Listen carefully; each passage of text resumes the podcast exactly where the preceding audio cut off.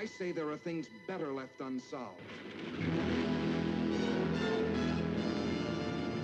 Who knows what waits for us in nature's no man's land?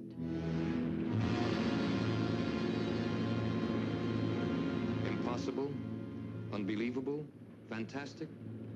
But I tell you, it could happen. It could happen. It could happen. It could happen. Yes, it could happen. For various authorities believe that buried somewhere under the polar ice cap, in a state of suspended animation, are the awesome creatures, the leviathans that roamed the earth at the dawn of time. And under certain conditions, a nuclear explosion could free one from his icy tomb. Then, guided by instinct, the beast would come back, back to the caverns of the deepest Atlantic where it was spawned. An armored giant, wreaking his prehistoric fury on modern man and his puny machines. Cities would be terrorized by the cruel intruder from the past. Populations crazed and panicked with fear by its destructive force. Granite and steel would crumble. Soldiers and their weapons would be powerless before the onslaught of the beast. The beast. The beast. The beast from 20,000 fathoms. Every section of the city is guarded. No one knows where the monster will strike next.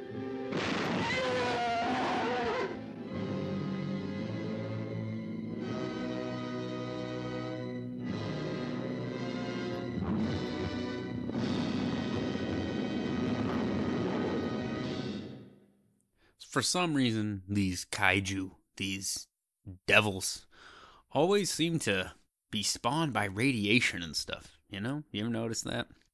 It's always uh, some uh, scientific experimentation gone awry, and this will be our undoing. Welcome back to the Kyle Style Podcast. Thanks for listening. So, this episode of Visions of the Apocalypse is simply kaiju. Kaiju is Japanese for monster. And in this case, we're talking about giant monsters. Kaiju was literally the name of what they or what they called the giant monsters in one of the movies I'm going to talk about. And this list is I I want to say this is just entirely movies.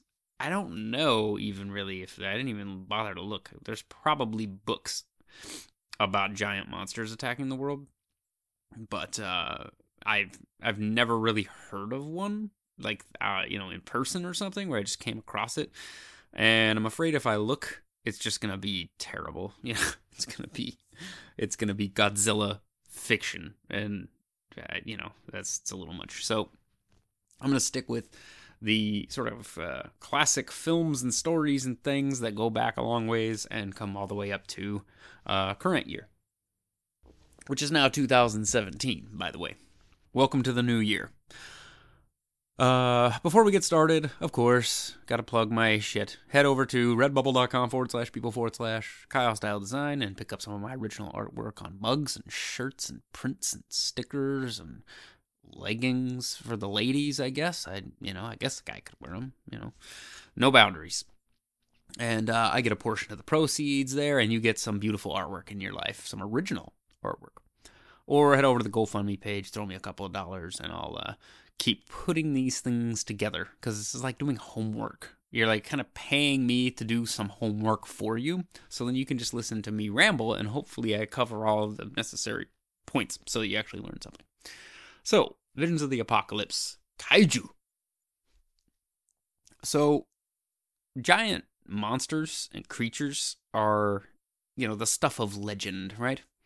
It goes back a long way, and in some instances, human beings did coexist with certain kind of you know we, we still kind of do i guess whales and all that but we used to there used to be giant uh, you know mammoths and mastodons roaming around and saber-toothed tigers and giant tree sloths that were like megafauna these were you know these were mammals that were like huge. And you know in some sense things like buffalo and elephants are huge monsters that will stomp you to death if you cross their path. Moose are can be huge, but we're talking about sometimes like even larger, grand, you know, grander, more mythological uh, or mythical creatures. Sometimes they're magic, you know, griffins, um, you know, dragons, that kind of thing, where they are very, very prevalent in legend. And there's been like a lot of speculation and stuff about, you know, why is it that it seems like dragons are almost a cultural universal? And I've seen things saying that, you know, dragons are a fusion of all of our most primal uh, sort of uh, predators from when we were like lower order. We are instinctually kind of afraid of, uh, you know, flying taloned things and reptiles like snakes because they would, you know, eat your babies when we were uh, less capable and were more tree dwelling. You know, take that for what it's worth. Uh, dragons are kind of awesome though, right? But so, you know, as far back as, you know, the ancient Babylonians, they had, um, they've dug up this uh, Ishtar Gate, and it was part of uh, the actual, like, walls of Babylon. And there's all these intricate reliefs kind of carved into it. And one of them is eh, there's all these normal creatures, and then there's a creature that has been known as the Sarush. Sarush. And it it's interesting that it's shown alongside other real creatures because they talked about, you know, it's it seems as though some of the speculative stuff or, you know, the stuff that I've come across before basically saying that they had a Sarush and they kept it, you know, in a in like a temple and gave it offerings and things. So this they they treated this thing like it was a real living creature, but it almost looks like a dragon. It looks like a dinosaur or something, right? And so you wonder how much of that is like, you know, mythical, mystical stuff and how much is, you know, maybe they had a, you know, maybe it was just a strange depiction of, I don't know, an elephant or, you know, something. Maybe it was some kind of large critter that, you know, has gone extinct or something. Uh, but, you know, they, they, they revered this thing and there's always been this idea of these large, powerful creatures that maybe sometimes are your friend and maybe sometimes they aren't. But, uh, you know, you go back to the, even the Bible, the book of Job had the behemoth, right? And the behemoth has been said to kind of be maybe like an elephant or maybe it's like a like a dinosaur you know uh it's some kind of big critter with a tail like a cedar and all that kind of stuff and it makes you wonder what what they meant and if it was just a symbolic thing like it was representative of something or if it was a real creature they were talking about right uh there's also the leviathan now the leviathan is that's classic it's a massive like sea monster uh he can't be harmed by human weapons he breathes fire and smoke from his nostrils. And, you know, of course, the ocean is terrifying. And then the idea of these big monsters being down there is also terrifying. And that would at least explain why everybody would go missing when they went out to sea, right? It kind of just, eh, they must have run into the Leviathan. But, uh, it's also again one of those things like is this a symbolic thing this creature or is it representative of like a real creature that people saw right and, you know, continuing with the Bible here, you go on to Revelations. And Revelations has these kind of end times beasts, like the uh the first beast of Revelation. Uh it's a basically I'd say it's like a dragon, I guess, but it's like a monster with seven heads and ten horns, and it rises out of the ocean. And it also features like the feet of a bear, uh, the mouth of a lion, and it, it, looks like a leopard, but it's so it's like a giant, creepy. Uh, well, it's not necessarily a kaiju. It's not necessarily a giant monster, but it's uh, it's to be feared. Now, if you're, if we're starting to scale up, right? So we used to have that. We actually had in real life dinosaurs. They used to exist.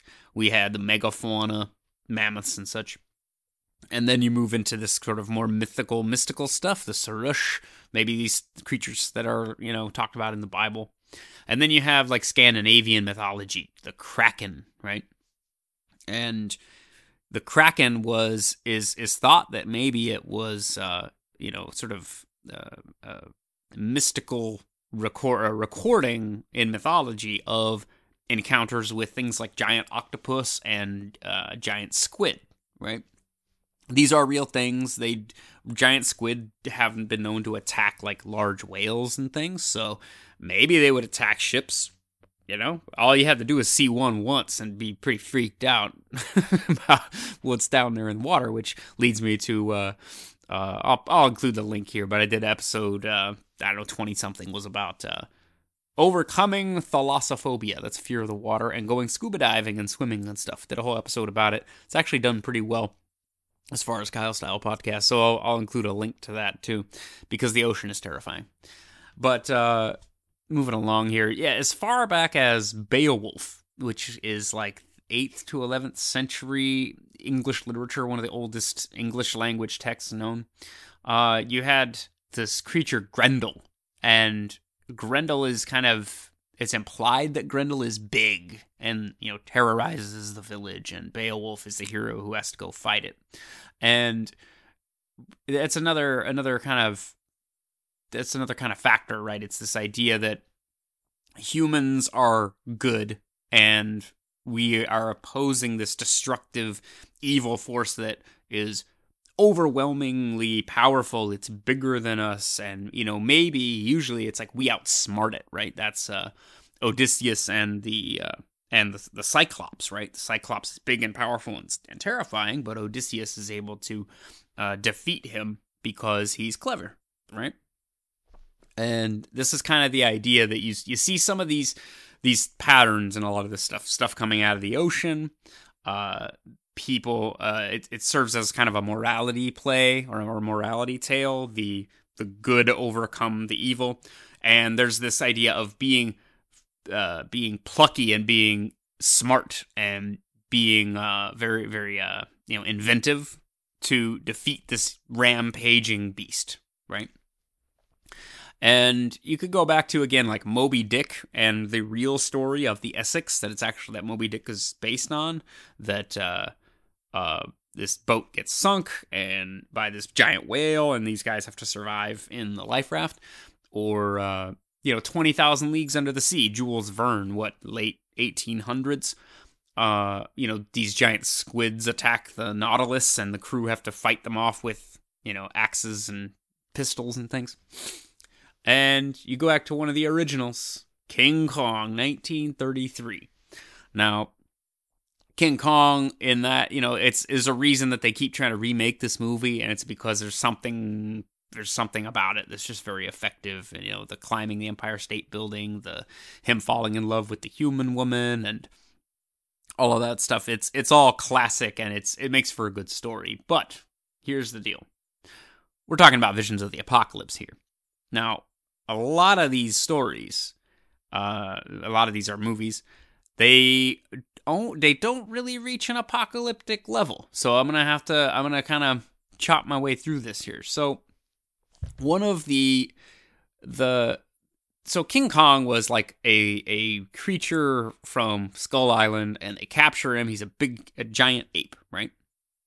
And that's part of the scale we're talking about when we're talking about kaiju, right? It's it's not not like a mammoth. Like a woolly mammoth still is acceptably large. You go, ah, that's really big, but you know, I've seen elephants.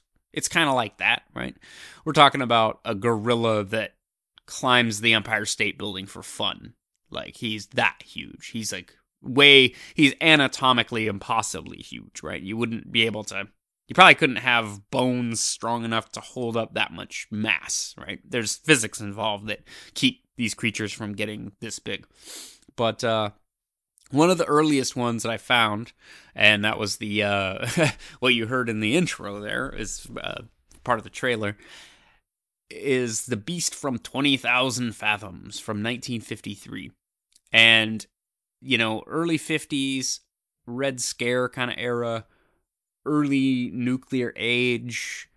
People were asking questions. People were getting freaked out. We were testing nukes here and there and everywhere. And maybe, what if we accidentally unleashed this giant beast that had been frozen in the ice, right? and then it came ashore and began to destroy us. Now, this is again, we kind of, it's the idea is we kind of were evil. We spawned this evil creature, and it's now, you know, getting retribution on us for our hubris with our technologies, right? And there's a theme of that with a lot of these stories. But the Beast from Twenty Thousand Fathoms, of course, you know the if you watch it now, it's it's a little slow. Of course, special effects are a little cheesy. I mean, a, a great claymation, you know, great stop motion animation on these on this monster, but it's hard to it's hard to compare it with more modern films because it's it's just so old. But the interesting thing about Beast from Twenty Thousand Fathoms is that it's pretty easy to say that it is the the uh, precursor to the much more famous Japanese kaiju monster, Godzilla or Gojira, as they called it, which the original Godzilla film came out in 1954, so one year later. And the interesting thing about Gojira is that when it was released in the US as Godzilla, uh, the certain scenes were edited out, certain shots were edited out of the film. And you got to keep in mind Japan, 1954, post World War II, post you know Hiroshima Nagasaki, and there's imagery in Gojira of this uh, this you know Godzilla vaporizing people with his fire breath and the you know the the shadows of people left on the ground as you know they get incinerated and that's directly out of the you know the atomic bombings. There was like literally the shadows of people were, you know, call it not burned into the ground. The ground was scorched all around, but their their body made a shadow, so that part didn't get burned. So you see where people were standing, that kind of thing. I, I hope you get the imagery there. And so this this allegory here, this is where again that symbolism. Godzilla, Gojira comes out of the ocean, right? He's possibly created by our scientific experimentation and he comes out of the ocean and starts to destroy Japan and all of their weapons can't stop him and he's incinerating people and eventually it's a secret weapon that the creator uh, the, the creator of this secret weapon kind of takes it to his grave with him which you know people like maybe Oppenheimer might have wished they could have done with with the atom bomb, right? You uncreate this uh, terror weapon that you create. But so there's, you know, the symbolism is all wrapped up in this. Now, Godzilla, of course, spawned a whole series of increasingly cheesy uh, kaiju movies. You had Mothra, who was a giant moth. and uh, Rodan, who was like a giant pterodactyl. And, you know, they all had kind of their own powers and things. You had King Ghidorah, and Ghidorah is almost like out of Revelations or something. He's like a three headed flying dragon, and he can like shoot lightning out of his mouth. And him and Godzilla fight. I think I think they fight a lot because there's again there's tons of these movies. Like they made them for I guess we're still making them, but they made a lot of these ones where it's very clearly a guy in a suit kicking around on a, a model town, right? And they sort of splice some some special effects in here and there or some uh, composite shots where they there's humans in the foreground that kind of thing and it always looks pretty cheesy but uh, you gotta there's a charm to these movies because just the idea the concept is great right and it, again there's something primal in it this idea of these overwhelmingly huge monsters coming to Earth, coming to shore, and just start wrecking shit. And all of our all of our weapons are powerless to defeat it. That kind of thing. Um, repeat myself. Sorry. Uh, Gamera. so yeah, King Ghidorah, Gamera, who was like a, a giant turtle, and Gamera was kind of like a good guy. He was like a good guy monster. He was on our team. And, you know, this eventually leads to things like Power Rangers. And Power Rangers, of course, there was like, it was like Kaiju of the Week. It was this monster gets sent down and it has some kind of special power. And the Power Rangers, of course, unite and kung fu battle this thing. And then the monster grows up into a giant Kaiju. And then they get in their giant, like, Kaiju sized robots and battle the giant monster right? And you know, Voltron is, is similar, but this is an interesting thing of uh of humans having the ability to have a giant mech that can combat the giant uh, monsters every week, right? And this creates more of that imagery. It's the giant monster, and he's stomping around on the model city set and crushing buildings and things. And part of you loves it. The you know the the ten year old in you always loves it. But let's get uh, let's get back to brass tacks here. So again, the apocalyptic thing. Uh, you you start to have some crossover here where these some of these stories are meant to they represent they clearly represent something else. They're allegorical or symbolic. And in 1954 you had the movie Them T H E M exclamation point. And Them is uh, also there was a, a, computer game made called uh, it came from the desert i think which is basically them the video game and them is giant ants that uh, from our you know nuclear testing the giant ants storm out and start attacking people and the army has to come in and go to war with the giant ants. And i'd almost say this one could be rebooted. We could reboot this thing and do it all kick ass style you know? Uh it could be cool. But uh yeah, you know, giant ants from our scientific experimentation come out, start eating people, and then you have to go to war with them. So this is where the scale goes up, right? Where it's not really just one kaiju where we have to bomb his secret weak spot to take him out. It's like hordes of giant bugs, right? We'll give Starship Troopers a little a little honorable mention here as well. But uh you had more of these kind of this just this same idea throughout the 50s and 60s you had things like the red scare and you know nuclear paranoia and all this other stuff going on. And so you had you know it came from beneath the sea uh, 1955 which was a giant octopus attacking for some reason they're always attacking new york city. You know new york city is just a, a prime target. And you got uh what was what what's uh, thought of as one of the worst movies ever made. It's called Beginning of the End. And this one, you know, talk about apocalyptic. It's a giant uh, grasshopper, and the giant grasshopper is attacking. Again, I think it's New York City, and they resort to spoilers for a 60 year old movie. They resort to uh, resort to nuclear weapons to try to destroy this thing, and they are setting off a nuke in New York City. So again, the apocalyptic imagery is it's symbolic of what was really kind of the vibe of the time. And at the same time this you know you get the monster destroying the city imagery which is fun. Let's see. Uh 1955 though you did have a tarantula which was you know again a giant tarantula uh comes out of the desert and starts destroying everything. And for some reason they're always impervious to our weapons as well.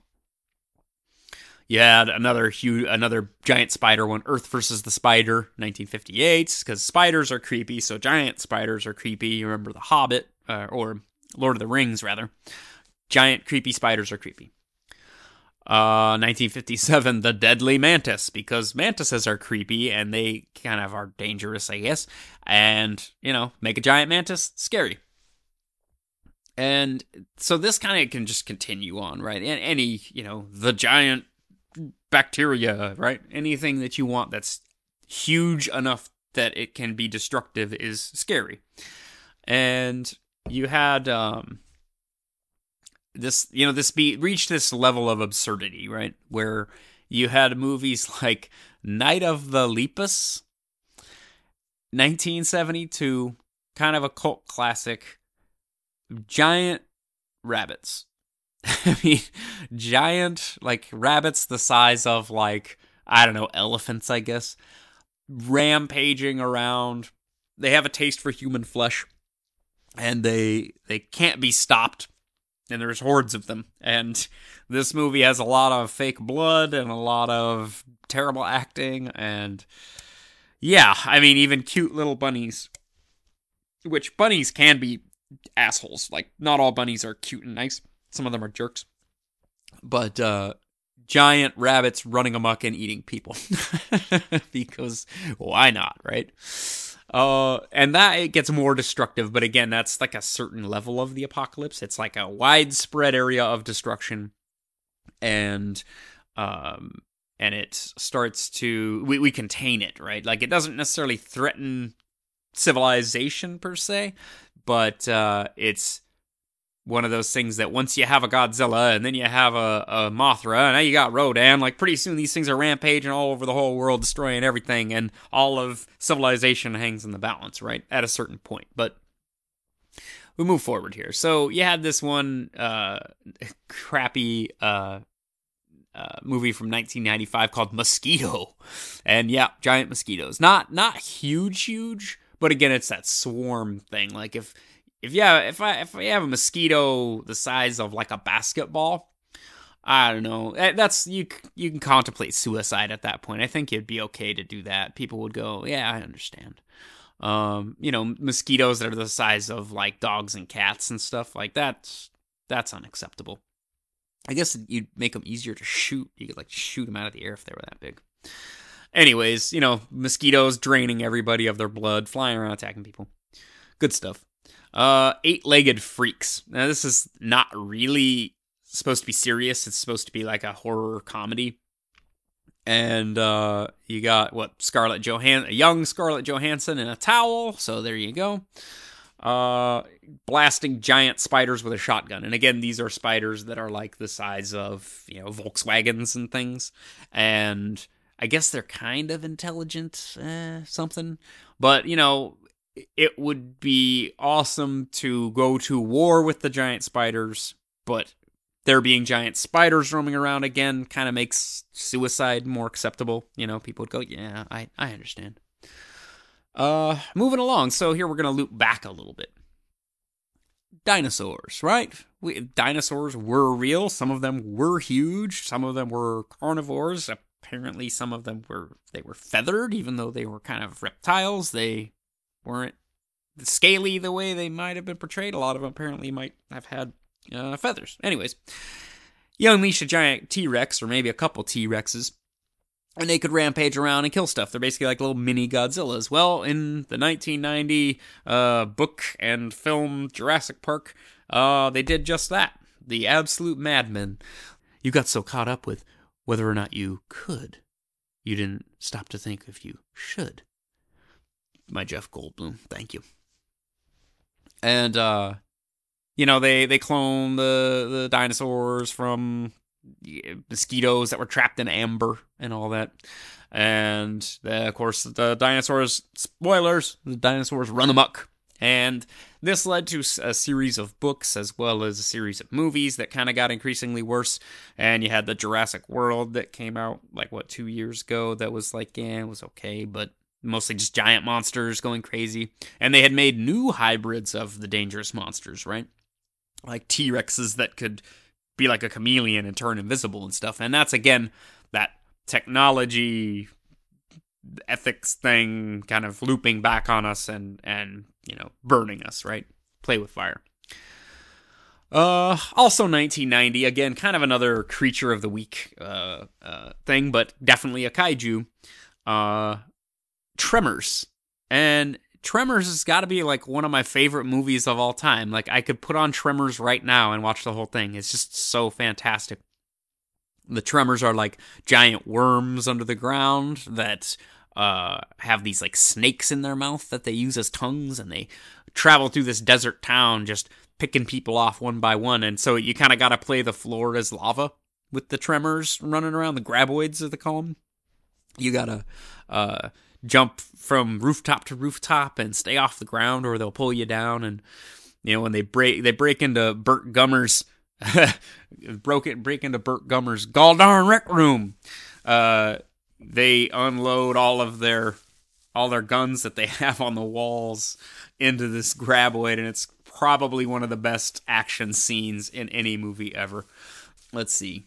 Moving right along. Tremors check it out if you haven't seen it. Uh, now we're starting to get to a bigger scale here. Uh, in 2010, this movie called Monsters came out, and I don't know if it was a direct to DVD or a Netflix special, but you know, the CG was pretty good. The concept was pretty good. Apparently the like producer director also did the concept design for like these monsters. And it was sort of like a what is it? A space probe crashed back to Earth and you know had some kind of bacteria or something on it, and that bacteria caused it to uh, cause these giant creatures to spawn. Like some of them were huge, some of them were smaller. It was kind of like a variety of different uh, kaiju that were spawned by whatever it was that came off of this uh, space probe. And there was allegory in monsters as well. It was like the monsters were only in Central America, and so we had to militarize the US border with Mexico and it was, you know, to keep the monsters out kind of thing. And so there's a bit of that symbolism as well, a little uh, you know, a little little allegory there about human nature and everything. And you know, that was a pretty it was a pretty good little uh a good little movie that you it was surprisingly kind of cool, right? And then they did a sequel a few years later. It was uh, Mon- Monsters Dark Continent, where they, of course, they went to Africa, and it was a continuation of this kind of thing of uh, they're they're living in these hot tropical places, and you kind of have to go to war with them. And are they conscious or are they animals? You know that kind of thing. A little social commentary here and there but uh, you know other good stuff and again these these monsters are kind of getting bigger you're getting more of them and you know we're literally going to war with them it's kind of uh, they're spreading it's starting to become like an, an epidemic of these things and it threatens civilization itself right and here's where you get to again this the the creature of the week thing can just keep going on forever and you can keep destroying New York City as many times as you want. And one of these ones that everybody I think had high hopes for, but was just confused by ultimately was uh, Cloverfield back in 2008. People called it like the monster movie without a monster. It was like here's this giant monster and it's destroying things and it's all this found footage shit so you just see these shaky cam shots of stuff and people running and screaming and this one it was interesting because this monster seemed huge.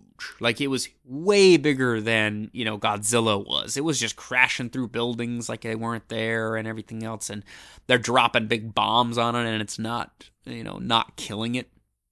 But this one had an interesting, uh, an interesting aspect to it, which was that it was carrying all these baby uh, Cloverfield monsters on it, and then they start dropping off, and then you're fighting like miniature versions of them, and they're vicious and trying to eat people and you know chasing people through the subway tunnels and everything else, and that was an interesting thing because it made it like like Godzilla. We don't know where he came from, right? And he he just seems to be being a giant monster and destroying things, which of course Cloverfield is too. But Cloverfield, if he's if it's having babies, that means that it's some kind of creature. It's a it's a living creature, right?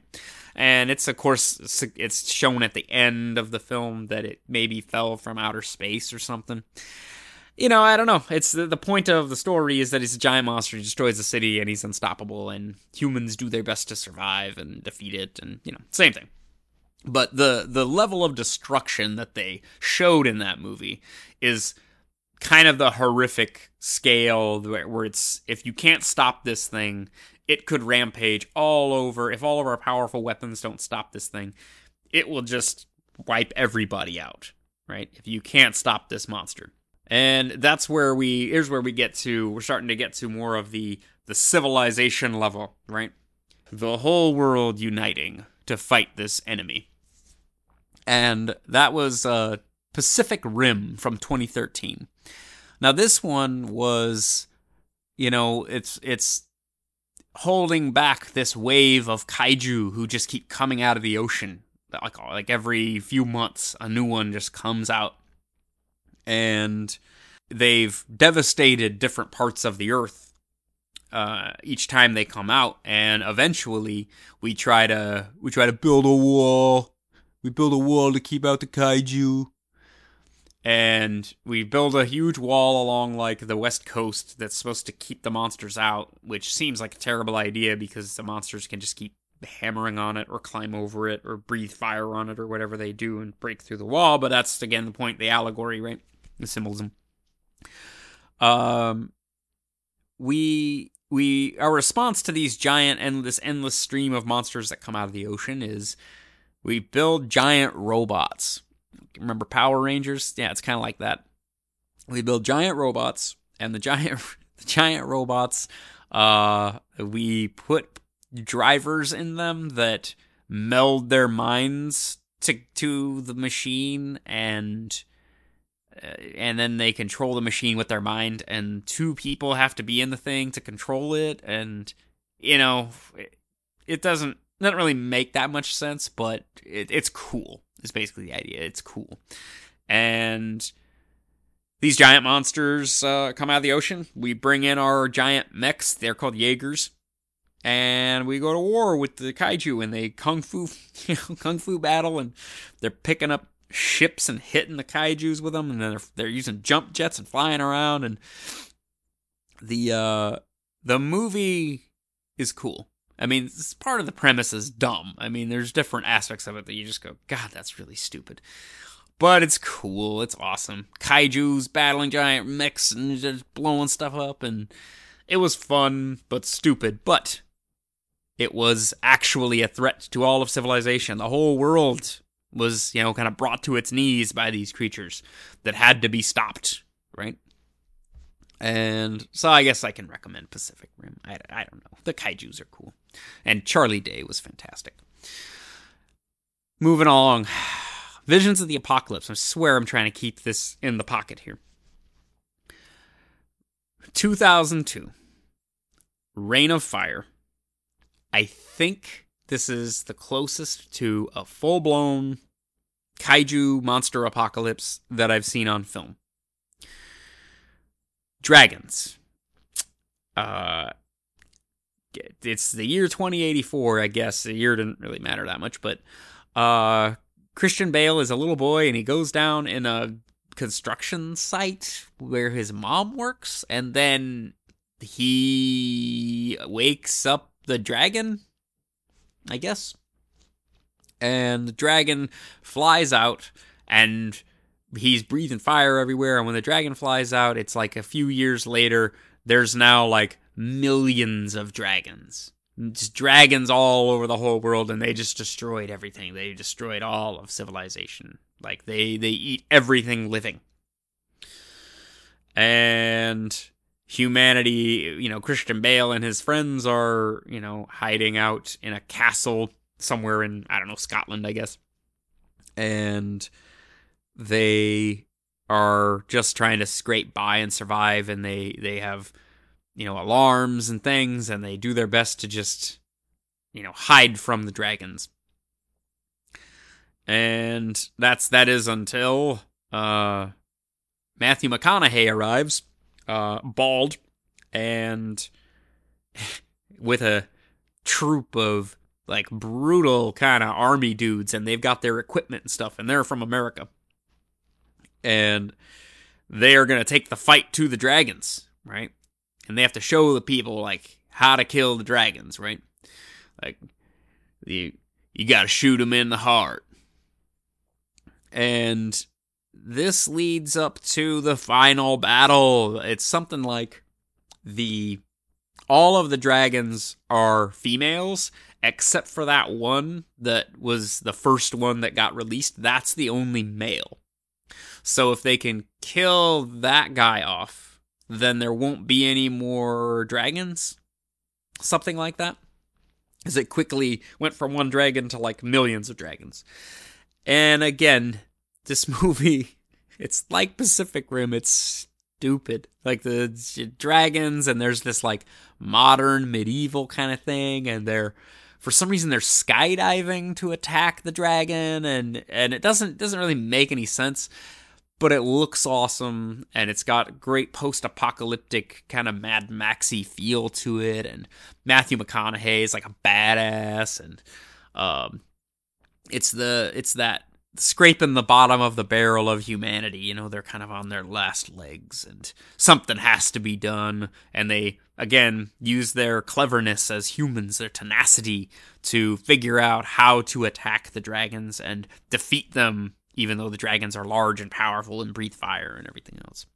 They they figure out the secret weak spot, and they bring them down. It's great. It's great movie. Stupid. Again, it's stupid, but it's awesome because dragons are awesome post apocalypse is awesome. Uh, killing dragons in the post apocalypse, it's awesome. can't beat it. Now, and here's the deal. Again, that's basically as far as I can find, really, like a kaiju's, giant monsters destroying the earth, and literally, like, just almost snuffing out all, you know, human life. And it's the stories are meant for us to win. That's the thing about these stories. It's not about them, you know, nuclear war, disease, that kind of thing could wipe us all out to the last man, right? And that's what a lot of like especially like nuclear war stories are. It's not people surviving it, it's people not surviving it. It's no one surviving it.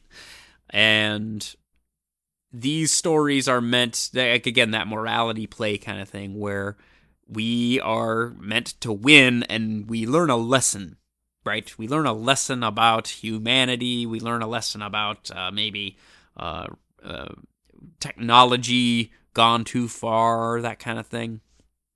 And it's meant to be a lesson to us. So we're we're supposed to win. So we're not supposed to lose to these monsters. So that's usually what the story is, right? Uh, Beowulf overcomes uh, Grendel and Grendel's mother.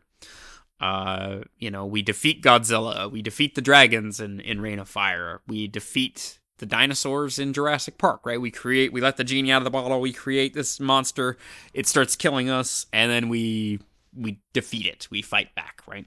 And we're smarter than these beasts, so we defeat them. Now, here's an interesting one that I, I had forgotten about until uh, halfway through compiling this list, and I realized it, it doesn't belong on the list, but it's actually, I feel like it's more pertinent than a lot of these are, because these are all impossible, right? Other episodes of Visions of the Apocalypse have had um, all kinds of realistic scenarios. There are real world scenarios for ecological collapse, power grid collapse, disease, nuclear war, even uh, you know even technology run run amok could could happen, right? Nuclear war, etc.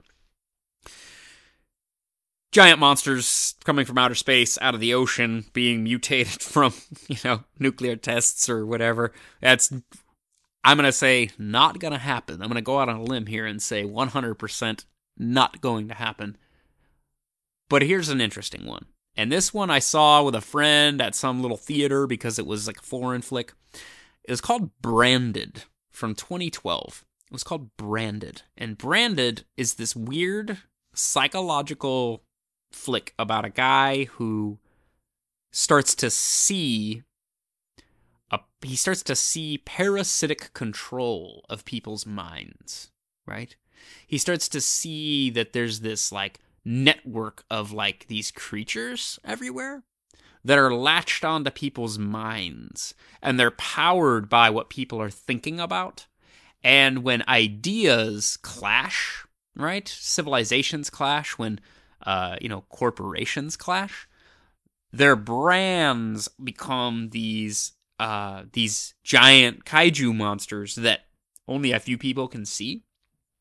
And they go to war with each other and they're battling each other. Now, there's all kinds of crazy symbolism in this movie because the idea is that that's where gods came from, right? That if people believed in these gods, that that would create these gods and then these gods would battle for supremacy and then get all the followers, right? It's like you wipe out the other Twitter guy, the other guy on Twitter and you get all his followers until you are the head Twitterer.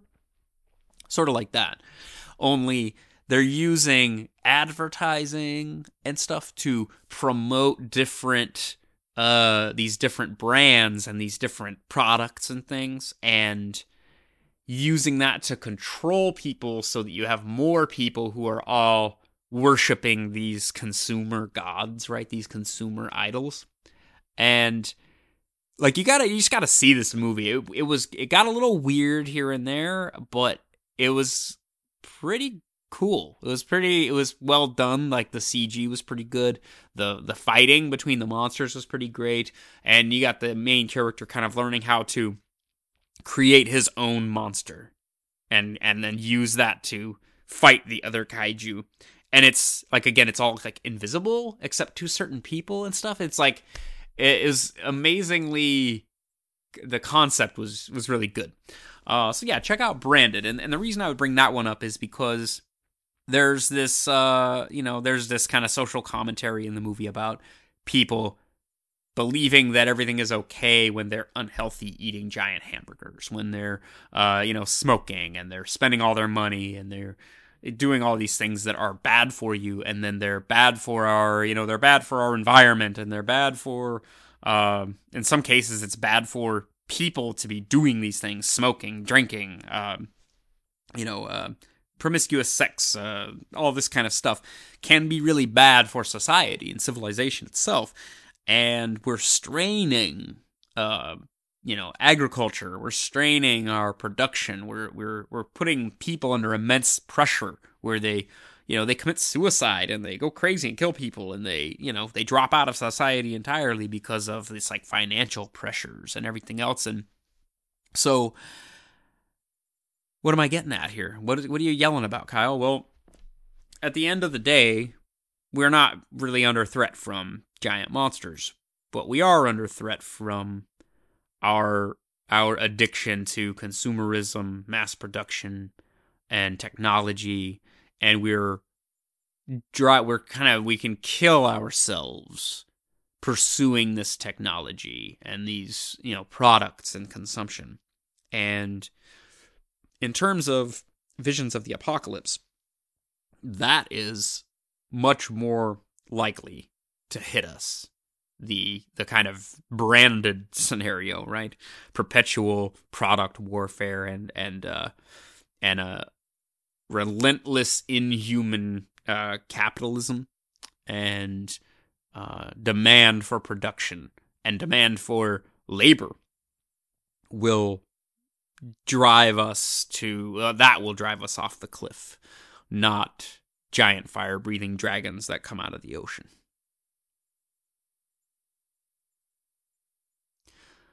So yeah, that's it. That's Visions of the Apocalypse Kaiju. Uh thanks for listening. Uh please, if you would, head over to redbubble.com forward slash people forward slash Kyle Style Design. Pick up some of my original artwork on uh, mugs and shirts and prints and all that good stuff. You can hang it on the wall, you can wear it, you can put it in your pocket, and you'll uh have some original uh, you know, great looking artwork, right? And I get a portion of the proceeds, which will contribute to me continuing to I don't know get more equipment, uh, get more uh, you know get more. I need a new laptop. I need to get a new laptop that I'm recording this on. I might be getting like uh, well before I go too crazy, we'll see. And uh, anyways, head over to uh, GoFundMe page, throw me a couple dollars. It's much appreciated. And check me out on Instagram. I'm Kyle underscore style underscore podcast. Um, of course, all these links are on the blog, K South's blog and I will include, of course, a playlist of uh, video clips and everything, so you know you you can see what I'm talking about with uh, all of these different movies. And uh, at K Style Podcast on Twitter, I appreciate followers, feedback, critique, criticism. Uh, I'm tired of uh, like marketing people following me though for like a day and then unfollowing me. Just you know, if you've got something to give me, then follow me and and hit me up and say, hey, look, I got like a thing that you should look at to help your brand, right? If not, stop following me. I'm not, I'm not going to follow you back. Anyways, thanks for listening. We're starting the new year off. We're what five days in all kinds of crazy stuff is going on. Uh, I think the next episode won't be Visions of the Apocalypse. I think I'm going to do a bit of a news compilation on the next one. I'm not quite sure. Of course, this is the Kyle Style podcast. I do it my way or the highway. Um, my way is the highway. Did you know that? There's people who go on the low way. I go on the highway. All right. Kyle Style Podcast. Visions of the Apocalypse. Kaiju. Thanks for listening. Kyle Style. Out.